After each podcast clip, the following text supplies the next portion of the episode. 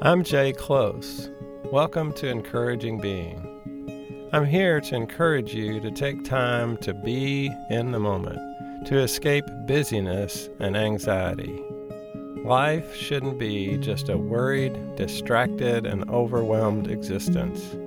Each moment of life is sacred, and your life can become more content and peaceful. I'm working on being in the moment together with you. Do not judge, and you will not be judged, Jesus said. What does that mean to you? How does it strike you? Is it impossible to avoid judgment because we judge all the time? But this is not a typical list of good and bad behaviors. We might expect a list of do's and don'ts before a warning that judgment is coming. But this is a warning not to judge something everybody does. Many times, understanding an idea comes clearer if we reverse it. Don't judge, it says. So, what is it saying we should do instead? Keep listening for the answer. I heard a TV news reporter say that a grieving person needed a sense of solstice. My mind went spinning off to the solar system because a grieving person needs solace, probably not solstice. Another time I heard a media person describe a problem saying, We must be vigilant. I'm not making this up. The word should be vigilant. I worked for a few years with a colleague that often said she was frustrated. Many people have told me that they knew men who had prostrate problems. Um, that's not quite right. It's prostate, not prostrate, and prostrate means something very different. I think it's funny when people use a word that is similar to the correct word but completely wrong. I pay close attention to words, so humor that involves words often makes me laugh. If I'm honest, though, I also have a critical side that gets some pleasure from being right when others are wrong. I was in a conference where professors and authors were teaching workshops on their specialties. Some of these high level professionals had misspellings in their presentations. One man read through a couple of lines of his online presentation with letters and words reversed and did not correct it. Then he did it again and still apparently didn't see it or correct it. I felt smarter than him. Pity for him getting such obvious things wrong.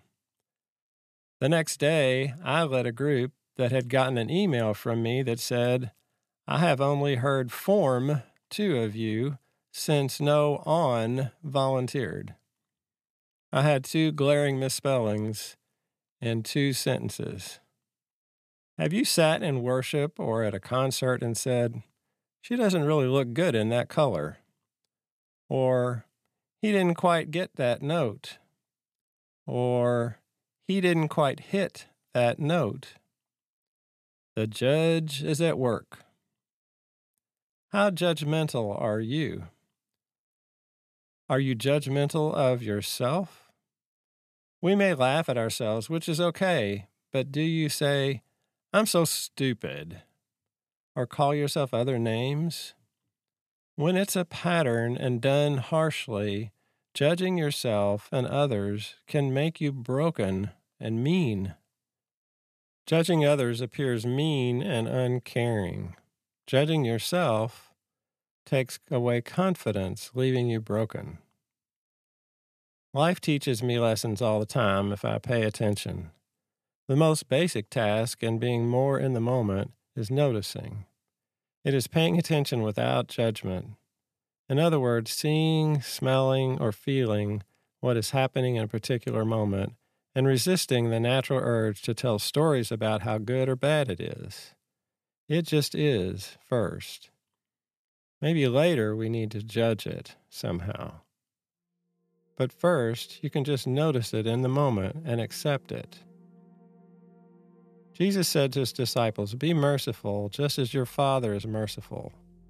Do not judge, and you will not be judged. Do not condemn, and you will not be condemned. Forgive, and you will be forgiven.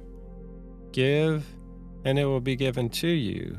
A good measure, pressed down, shaken together, running over, will be put into your lap. For the measure you give will be the measure you get back. Luke 6, 36 through 38 in the NIV. Many times, understanding an idea becomes clearer if we reverse it. Don't judge, it says. So, what should we do?